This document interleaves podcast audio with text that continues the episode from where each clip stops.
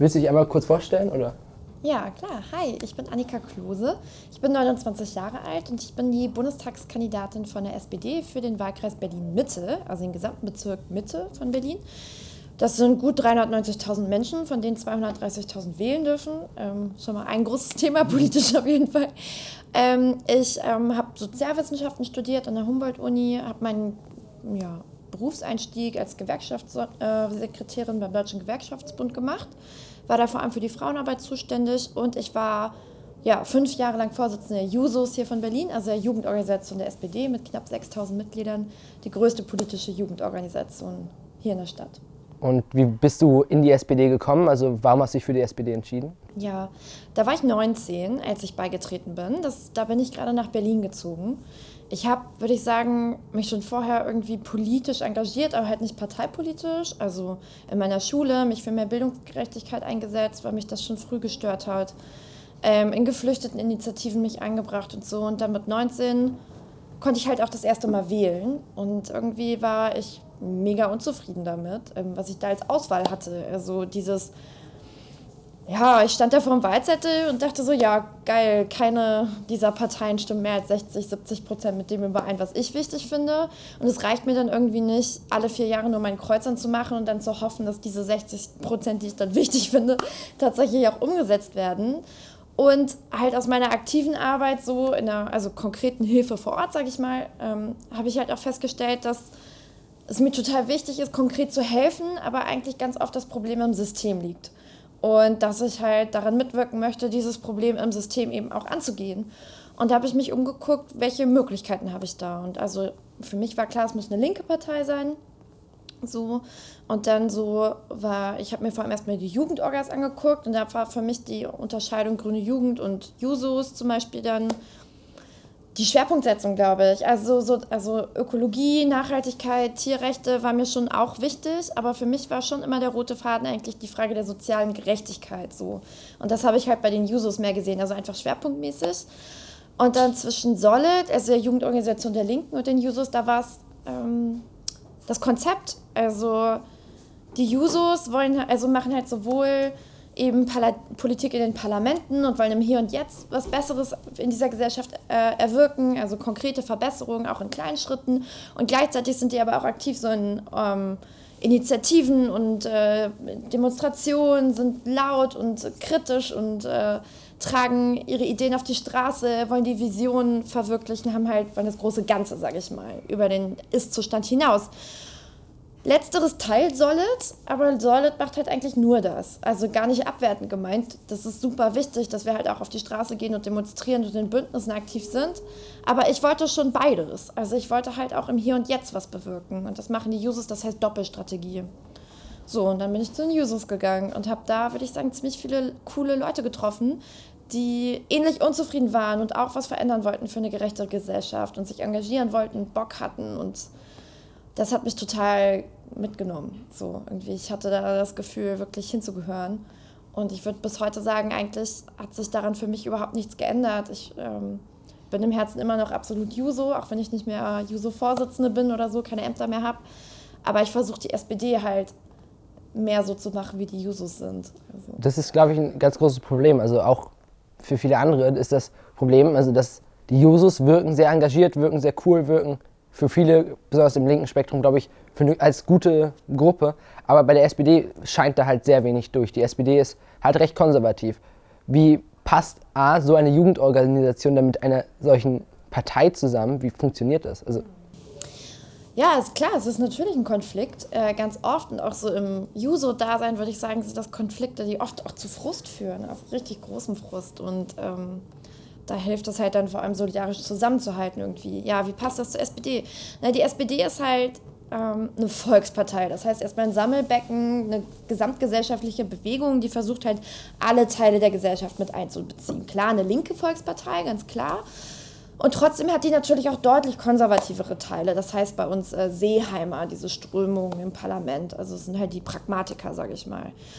Und na, natürlich reibt man sich daran als linke Jugendorganisation, als demokratisch-sozialistischer Richtungsverband. Ähm, und das sind aber Flügel, ich glaube, die muss man schon auch zusammenbringen, um halt wirklich eine gesellschaftliche Veränderung herbeizuführen. Denn unsere Gesellschaft wollen wir demokratisch verändern. Über Mehrheiten passiert das. Das heißt, du musst eine Mehrheit der Gesellschaft davon überzeugen, eine Veränderung zu wollen. Sonst kannst du sie nicht durchsetzen. Und das werden wir, wenn ich mir die Gesellschaft in Deutschland so angucke, nur schaffen, indem wir eben auch konservativere Teile mitnehmen können, überzeugen können. Und genau das passiert, würde ich sagen, schon auch in der SPD. So die Jusos und die Linken in der SPD, der linke Flügel quasi, der nach vorne treibt und immer mehr will. Und der konservativere Teil, der aber halt auch Leute anspricht, die jetzt nicht unbedingt sagen würden, sie wollen den demokratischen Sozialismus oder so, sondern halt eher sagen so, ja, ich, ich bin schon sehr zufrieden, wenn ich einfach gute Arbeit und gute Löhne, was auch super wichtig ist, habe zum Beispiel. Und ähm, sonst gefällt mir das hier und jetzt eigentlich ganz gut. So, also diese Teile haben wir beide. Ja, und ich glaube, indem man halt es schafft, den Kompromiss quasi zu finden dazwischen, kriegt man vielleicht was, was umsetzbar ist also nicht nur Utopien sind, die irgendwie so Traumtänzerei vielleicht, und gleichzeitig aber auch den unbedingten Willen, nach vorne zu kommen und damit auch nicht zufrieden zu sein, immer mehr zu wollen und auch die langen Linien zu zeichnen. Weil das, finde ich, hat der SPD in den letzten 20 Jahren oft gefehlt. Diese grundsätzliche Analyse der Gesellschaft und diese Frage, wo wollen wir eigentlich ganz grundsätzlich hin? Ja. Ich glaube aber, das ist ja, du sagst es gerade so, als wäre es der große Teil eher so links motiviert und würde was verändern wollen. Aber euer Spitzenkandidat ist Olaf Scholz. Der, wenn, wenn man es nicht weiß, könnte man ihn sehr gut für einen CDU-Kandidaten halten. Er ist, wirkt nicht so modern SPD, wir wollen was ändern. Er wirkt eher so wie, ja, wir machen erstmal langsam schwarze Null, finden wir gut. Das ja, also ich würde auch nicht sagen Großteil, ich würde es schon vielleicht als 50-50 beschreiben. So. Also so vor allem an der Mitgliederbasis ehrlich gesagt. Also von denen, also die halt eher moderat sind, so wie Olaf Scholz, und denen, die halt wirklich links und ähm, ja, ein bisschen mehr Revoluzer sind, so wie ich oder Kevin Kühnert oder so. Ähm, genau, und ja, Olaf stimmt, ist unser Kanzlerkandidat und ich würde auch sagen, so als der letztes Jahr aufgestellt wurde, waren da viele Jusos erstmal relativ unglücklich mit, weil wir ja zwei linke Parteivorsitzende gewählt hatten, als Jusos uns da durchgesetzt haben, richtig krasser Erfolg für uns.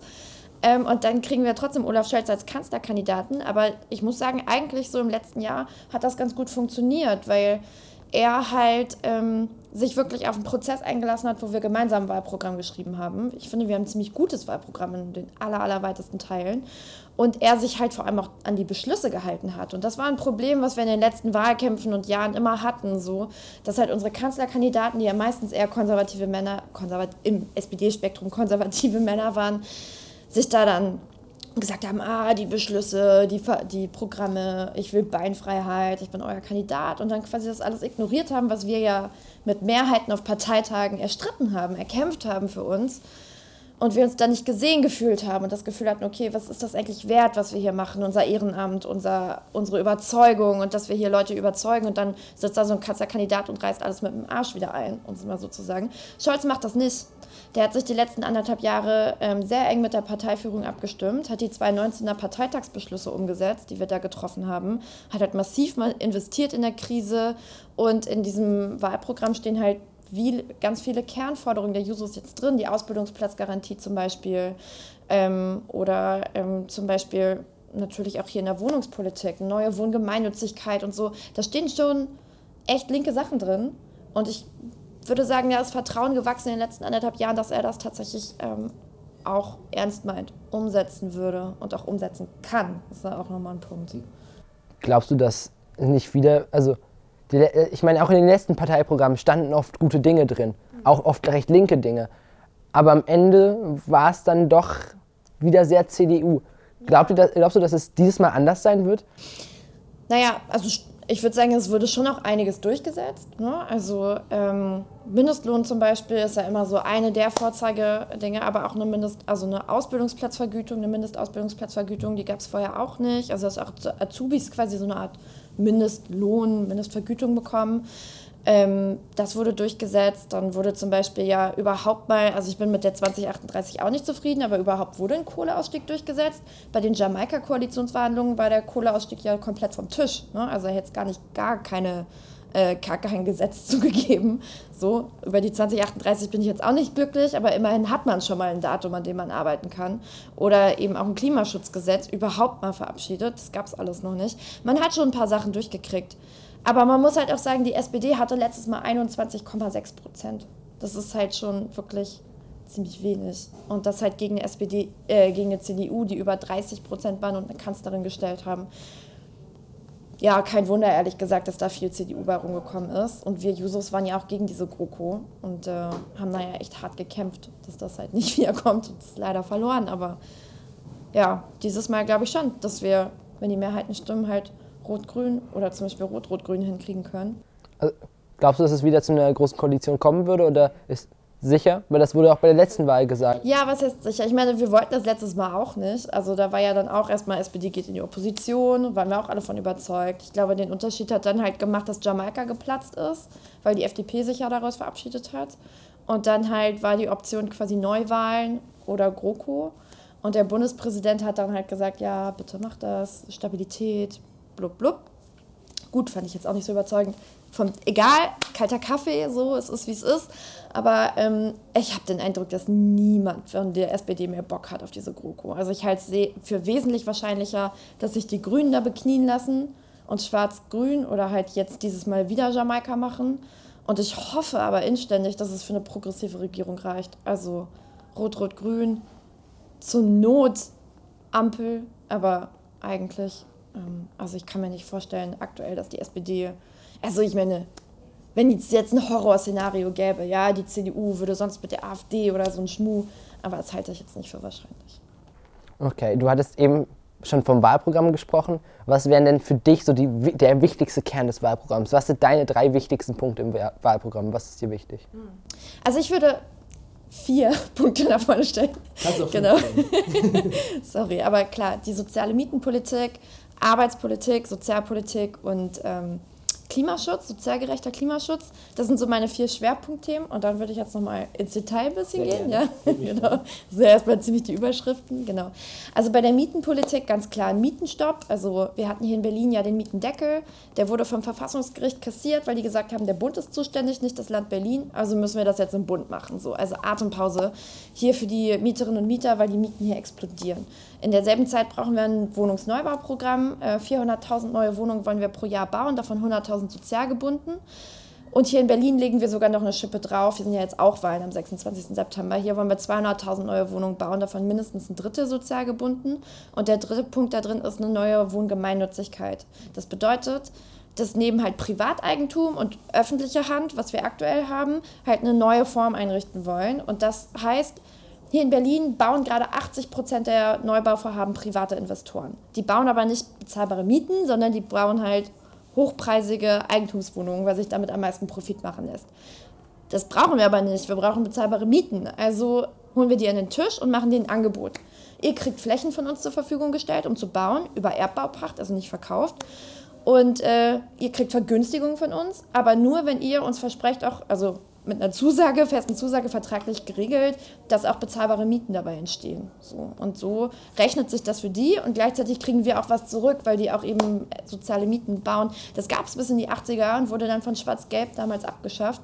Und ich glaube, das brauchen wir ganz dringend, weil wir eben feststellen, als öffentliche Hand können wir nicht so schnell bauen, wie wir es bräuchten. Und nur die Privaten machen zu lassen, reicht halt auch nicht. Das sind so meine drei wichtigsten Punkte beim Bereich Mieten, weil ich glaube, das ist somit die größte soziale Frage hier in der Stadt.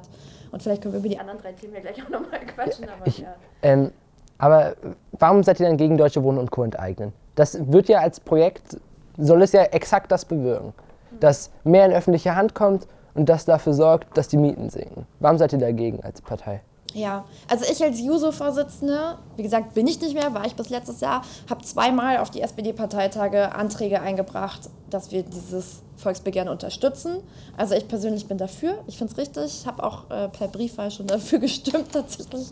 Jetzt, äh, genau, wird keinen überraschen in der SPD, aber ähm, ja, die SPD, ich, ich verstehe schon auch deren Bedenken, so, weil das Problem ist halt quasi, dass also dieser Artikel 15, der herangezogen wird vom Grundgesetz, ähm, der wurde noch nie angewendet für Enteignung, sondern Enteignungen wurden bisher immer nach Artikel 14 Grundgesetz gemacht. Also was immer gesagt wird für Autobahnen und so weiter, wenn die gebaut werden.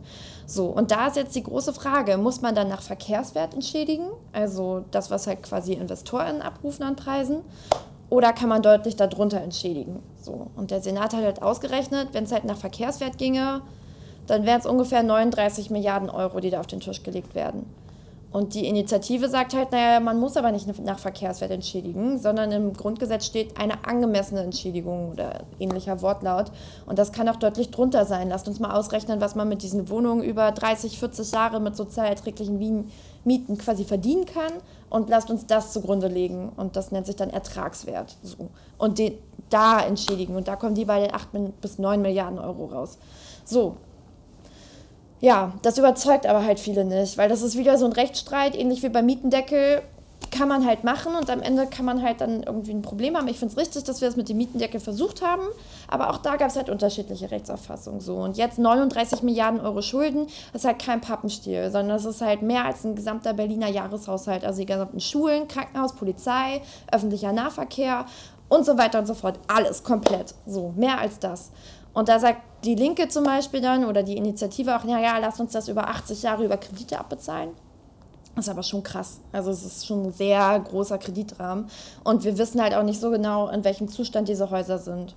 So, der Senat hat ja jetzt äh, in den letzten Tagen so einen Deal abgeschlossen mit der Vonovia, 14.000 Wohnungen zurückgekauft von denen und hat dafür, glaube ich, was, lasst mich lügen, 4 Milliarden oder so auf den Tisch gelegt. Ich weiß es gerade gar nicht genau.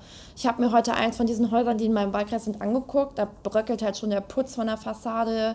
Die, die Fenster sind halt irgendwie mit Alufolie abgedichtet und so. Also da weiß man schon, da ist richtig Sanierungsbedarf drin. So. Und da würde ich schon bei diesem Deal sagen, oh Gott, also toll für die MieterInnen und ich freue mich und ich glaube, es ist super wichtig, dass wir eben auf diese Zielmarke von mindestens 400.000 Wohnungen in öffentlicher Hand kommen, um, wie du ja sagst, eben diesen Mietenmarkt auch wirklich besser regulieren zu können. Aber pff, das wird richtig Kohle noch im Nachhinein kosten, weil die haben halt offenbar Immobilien abgegeben, mit denen sie viele Jahre nicht investiert haben. So, das kommt halt noch oben drauf. Und das halt über sozial erträgliche Mieten alleine finanzieren zu können. Und da sprechen wir über 4 bis 6 Euro pro Quadratmeter, wenn es sozial erträglich sein soll, verträglich sein soll. Ich glaube, das stimmt nicht. Also, genau. Deswegen, ich glaube, sozusagen alle Wohnungskonzerne ab 3000 Wohnungen zu enteignen oder zu vergesellschaften, ist zu groß. Ich glaube, das können wir uns nicht leisten wenn man sich das bei Lichte mal an, also bei Lichte betrachtet so. Aber dieses Gesetz überhaupt mal zu erarbeiten, und das ist ja Substanz dieses Volksentscheids, also zu sagen, der Senat wird aufgefordert, ein Gesetz zu erarbeiten, was folgende Kriterien anlegt, das finde ich richtig.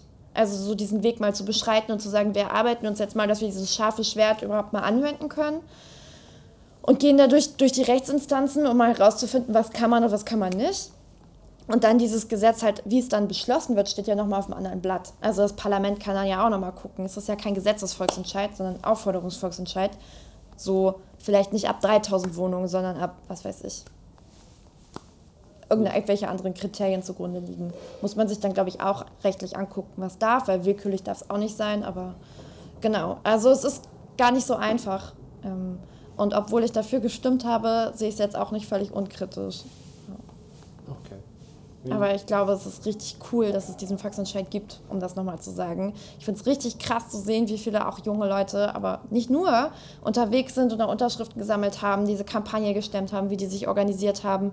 Echt Chapeau. Also richtig krass, was die auf die Beine gestellt haben. Und ich glaube, ohne die wäre auch das Mietenthema jetzt nicht so krass in dieser Bundestagswahl und würden wir nicht, hätte, wären diese 14.000 Wohnungen wahrscheinlich nicht zurückgekauft worden und gäbe es diese Mietendeckel-Diskussion auf Bundesebene in dieser Form nicht. Dass zumindest die rot-rot-grünen Parteien das da alle jetzt durchsetzen wollen und so. Also die bewegen schon richtig was und ich wünsche mir für sie, dass sie auch Erfolg haben. Okay. Du hattest noch drei andere wichtige große Hauptpunkte für, das war Genau, also ich will euch ja jetzt nicht ewig zuquatschen, aber Arbeit und Soziales ist für mich halt ein Herzensthema, weil ich auch Gewerkschafterin bin. Und ähm, ich glaube, dass halt so über die Arbeitspolitik wir wahnsinnig viel in unserer Gesellschaft gestalten können, weil der aller, allergrößte Teil der Menschen arbeitet oder hat mal gearbeitet. Und unsere Arbeitsbedingungen sind halt so ziemlich Kern unseres Wirtschaftssystems. Und Wirtschaft wird oft gesagt, ja, Industrie, aber tatsächlich sind es ja vor allem die Beschäftigten. Und da entwickelt sich in unserer Gesellschaft halt, also wir haben unsere Art zu arbeiten über die letzten Jahrzehnte fortentwickelt. Heute arbeitet man halt weniger am Fließband, sondern halt mehr in Teams, wissensbasiert, digitaler, globalisierter. Und unser Arbeitsrecht ist dem überhaupt nicht angepasst. Also es ist 50 Jahre alt und das merkt man an allen Ecken und Enden. Also man sieht ja die Arbeitskämpfe zum Beispiel bei Gorillas oder Lieferando und so. Äh, und äh, weil die halt einfach alle Ecken und Schlupflöcher unseres Arbeitsrechts ausnutzen, um die Leute da auszubeuten. Oder halt die Krankenhausbewegung jetzt, wo die Pflegekräfte auf die Straße gehen und halt beklagen, dass die Krankenhäuser immer noch profit oder überhaupt profitorientiert sind und halt immer bei ihnen Lohn gedrückt wird und gespart wird an Personal. Das sehen wir an allen Ecken in unserer Gesellschaft und ich glaube, dass wir da wirklich stark sein müssen, um halt die Tarifregelung eben auszuweiten, die Gewerkschaften zu stärken, ähm, die Mitbestimmungsrechte von Beschäftigten zu stärken, damit die zum Beispiel in ihren ähm, Arbeitsbereichen auch so Themen Klimaschutz und Nachhaltigkeit zum Beispiel überhaupt mal Rechte haben, das mit anzusprechen und mit durchsetzen können. Aktuell können die nämlich nur bei beschäftigungspolitischen Maßnahmen, also wer wird entlassen, um mal grob zu sagen, oder wie viele Stunden arbeiten wir, selbst das nur selber eingeschränkt. Ähm, welchen Sessel kriegt man so, wenn man am Schreibtisch sitzt, so mitbestimmt? Piquet. Ich übertreibe ein bisschen, ein bisschen mehr als das, aber so inhaltliche Fragen eigentlich so gut wie gar nicht. Und ich finde, da müssen wir unbedingt was dran machen. Und Soziales, ähm, Hartz IV abschaffen, seit vielen, vielen Jahren ist das ein Thema, was ich von mir hertrage. Und auch 2019 hatten wir einen Bundesparteitag, da habe ich mit dran gewirkt, dass wir endlich den Beschluss auch gefasst haben, wir wollen Hartz IV abschaffen. Meilenstein für die SPD, weil die haben das ja vor 20 Jahren eingeführt. Und ich finde es total ähm, inhuman, also diese Sanktionssystem, da Menschen in unwürdige Jobs zu treiben und unterhalb der Existenz äh, zu sanktionieren, das geht für mich gar nicht. Und deswegen brauchen wir ein Bürgergeld, das deutlich höher ist, ohne Sanktionen, ist quasi wie eine bedarfsorientierte Grundsicherung. Also nicht Gießkannenprinzip wie BGE, also bedingungsloses Grundeinkommen, aber wer braucht, dem wird gegeben und zwar ohne krasse Vorprüfung und Leistung. Und es wird halt eben gefördert, dass man sich auch eben weiter qualifiziert, ähm, weiterbildet ähm, neue Jobperspektiven annimmt, also Positivanreize und eine Kindergrundsicherung, damit kein Kind mehr in Armut leben muss. Und das finde ich super wichtig. Also, dass wir ein stabiles soziales Netz haben und niemand Angst haben muss, in Armut zu rutschen und eben die Beschäftigte und ihre Rechte zu stärken. So, das ähm, hoffe ich auch sehr, dass ich da im Parlament dran arbeiten kann, für den Fall, dass ich gewählt werde. Okay, und du glaubst, es ist. Und das hat es jetzt erst jetzt oder jetzt glaubst du, dass ihr das anpacken könnt und das schaffen könnt? Weil ich glaube, das sind dicke Bretter, die wir da bohren. Ähm, weil so ein Thema, was mir auch wichtig ist, ist zum Beispiel Arbeitszeiten, ja, also Arbeitszeitreduzierung. Ich finde 30-Stunden-Woche deutlich sinnvoller eigentlich. Ähm, ich glaube, das würde auch viele entlasten, auch in den sogenannten Mangelberufen. Das wird dann ja gerne gesagt, so, oh ja, Pflegekräfte, wenn die jetzt auch nur noch 30 Stunden arbeiten, was wollen wir denn machen? Wir haben jetzt schon zu wenige. Ja, aber die meisten Pflegekräfte, also 60 Prozent, arbeiten schon nur Teilzeit, weil sie es halt nicht aushalten, körperlich und psychisch Vollzeit zu arbeiten. Und wenn man die Arbeitszeit reduziert, nimmt man Druck raus. Und dann können die Leute vielleicht auch wieder Vollzeit arbeiten. Und das sind richtig dicke Bretter, weil darüber diskutieren wir seit ehrlicherweise Jahrzehnten so.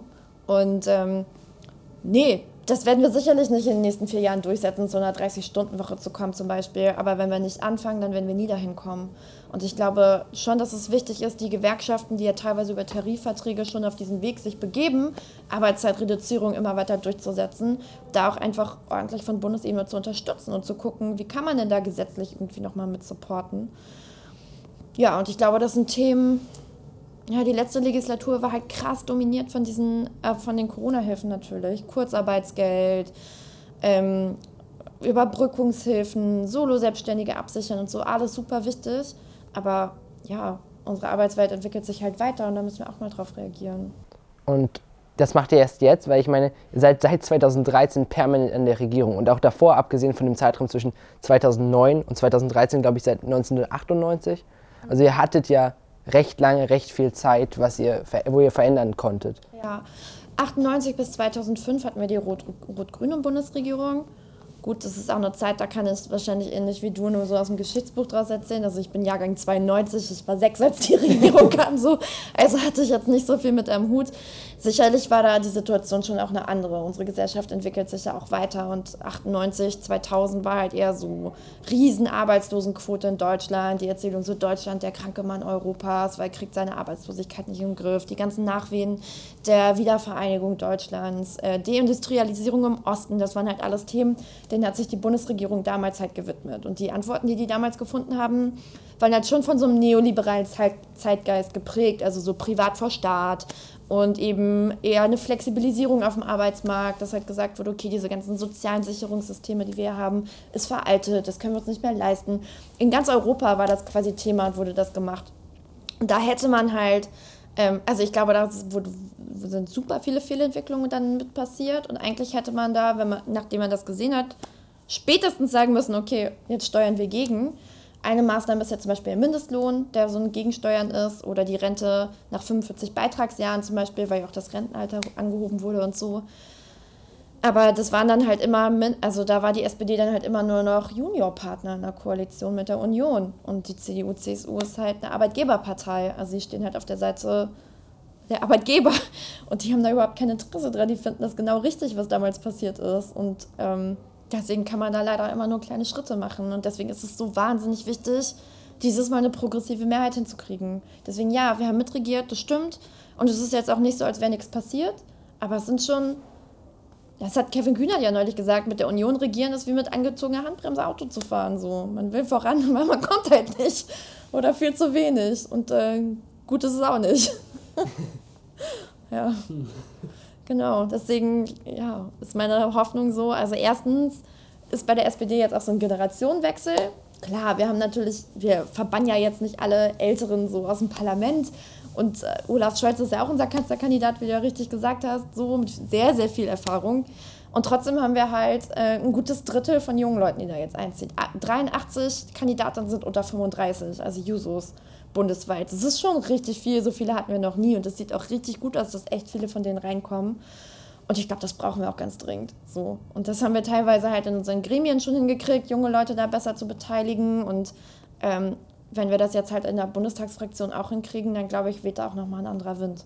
Und dass wir dann vielleicht auch nochmal ein bisschen mehr vorankommen. Das wäre jedenfalls meine Hoffnung und das ist mein erklärtes Ziel. ja. Und generell zur SPD nochmal, was ist für dich der Kern der SPD? Also wir hatten ja schon an manchen Stellen so ein bisschen angerissen, aber was für dich ist so das, was die SPD ausmacht? Naja, ich glaube, das, was die SPD ausmacht, ist schon hm, ihre Grundwerte, also Freiheit, Gerechtigkeit und Solidarität. Aber das haben andere und Parteien auch. Ja, nicht diese drei. Also ich weiß gar nicht, was die Linkspartei für Grundwerte hat, aber egal. Und diese Tradition aus der Arbeiterbewegung zu kommen. Also quasi solidarisch, die Beschäft also als Arbeiterin sich zusammenzuschließen und gemeinsam für die Rechte zu kämpfen. Frauenwahlrecht, Acht-Stunden-Tag, überhaupt ähm, Rente, Sozialversicherung, all das ist ja quasi Machenschaft, also wurde von der SPD über mittlerweile 158 Jahre oder sowas erkämpft. So. Und ich glaube, in dieser Tradition zu stehen, macht schon auch was mit dieser Partei, weil das vergisst man ja nicht einfach. Und das Ziel, eben eine solidarische Gesellschaft aufzubauen, haben wir halt noch lange nicht erreicht. Und ähm, das ist was, was uns aber eint. Also klar, die Mittel klaffen dann vielleicht auseinander. Also will man die schwarze Null, will man sie nicht, sowas. Aber so das Ziel halt quasi zu sagen, unser Fokus sind diejenigen, die eben nicht unbedingt nur auf der Sonnenseite des Lebens stehen oder halt, also die halt wirklich Unterstützung brauchen, dass wir da solidarisch verkämpfen und dass wir uns zusammenschließen und halt eben, ja, nicht das Kapital einfach walten lassen und halt sagen, ja, Markt regelt und alles andere ist uns egal, sondern halt auch ein soziales Gewissen haben. Und ich, unter dieser Prämisse, mit dieser Brille gucken wir, glaube ich, die gesamte Gesellschaft uns eigentlich an. Und zum Beispiel sowas wie die Klimakrise ist natürlich auch was, wo man sagen muss, ja, es ist natürlich auch getrieben von der Profitmaximierung in unserer Gesellschaft, dass halt Umwelt nicht mit einbezogen wird und die Folgekosten von Produktion. Und das ist halt gerade auch wieder diejenigen mit geringen Einkommen sein werden, die das halt ausbaden aktuell, nämlich im globalen Süden insbesondere, aber natürlich auch in unserer Gesellschaft. Wenn der CO2-Preis steigt und wir keinen sozialen Ausgleichsmechanismus haben, na, wen trifft das denn? Die Leute mit geringen Einkommen, obwohl diejenigen am wenigsten von den CO2-Emissionen zum Beispiel verursacht haben. Das sind halt fundamentale Ungerechtigkeiten und dieses dann zu gucken, wie geht es da Menschen mit geringen Einkommen? Wie geht es denjenigen, die vielleicht sogar in Armut leben? Wie können wir die da rausholen? Wie können wir die Beschäftigten stärken? Wie können wir eben dafür sorgen, dass wir eine Demokratisierung von allen Lebensbereichen, das war ja eben auch Willy Brandts Agenda dann, ne? Demokratie wagen und das halt äh, voranzubringen. Diese Themen, das ist so die DNA der SPD. Also Freiheit, Gleichheit und Solidarität. Und was konkret bedeutet Demokratie in allen Lebensbereichen? Also ja, das bedeutet zum Beispiel, dass wir, wie ich schon gesagt hatte, so die Arbeit demokratisieren wollen. Also dass nicht nur die Chefs und die Chefin bestimmen, sondern die Beschäftigten auch was mitzureden haben. Äh, über Betriebsräte insbesondere. Das bedeutet, dass wir ähm, Hochschulen zum Beispiel demokratisieren und ähm, da eben auch den Studierenden und ähm, den wissenschaftlichen Mitarbeitern und so eine Stimme geben. Bis in die 70er war das ja reine Hochschul- äh, Profs, also nur die Profs quasi haben bestimmt, was da passiert. Dann gab es die Studentinnenbewegung und so, die das ja auch eingefordert haben. Das bedeutet, dass wir halt uns angucken, wo ist unsere Gesellschaft noch undemokratisch. Also zum Beispiel ähm, Schulen. Also es gibt natürlich auch Modellprojekte, demokratische Schule, aber die allermeisten Schulen sind halt nach wie vor total top-down organisiert. Die Schülerinnen und Schüler haben überhaupt nichts mitzureden. So, denen wird halt das vorge vorgesetzt, was sie jetzt zu lernen haben, ganz egal, was sie interessiert oder nicht. Finde ich, müsste eigentlich auch was passieren. Also das ist nicht demokratisch und Demokratie lernt man am besten, indem man sie lebt. Also indem man halt eben ganz früh schon erfährt, dass man die eigene Lebenswelt gestalten kann, dass die eigene Stimme und die eigene Meinung einen Unterschied macht und dass man sich, wenn man sich organisiert und zusammentut, gemeinsam was bewegen kann. Und dass das möglich ist, und zwar überall, im Betrieb, an den Hochschulen, an den Schulen, in den Familien, so, also auch Thema ähm, Emanzipation der Frau, so, ähm, was den eigenen Körper betrifft. Das sind so ganz grundlegende Freiheits- und Demokratiefragen, finde ich. Und das Genau, das heißt Demokratisierung aller Lebensbereiche. Okay, cool. Ich glaube, das wäre es von unserer Seite auch mit dem Interview. Wir drehen jetzt seit, ich glaube, über eine halbe Stunde. Ach, krass, okay. Das, das kam mir gar nicht so lange vor. Ich habe gerade auf die Uhr geschaut habe mich bisher schon. War deutlich mehr als erwartet. Ja. Vielen Dank, hat mir sehr viel Spaß gemacht. Ja, sehr gerne. Danke dir für die coolen Fragen.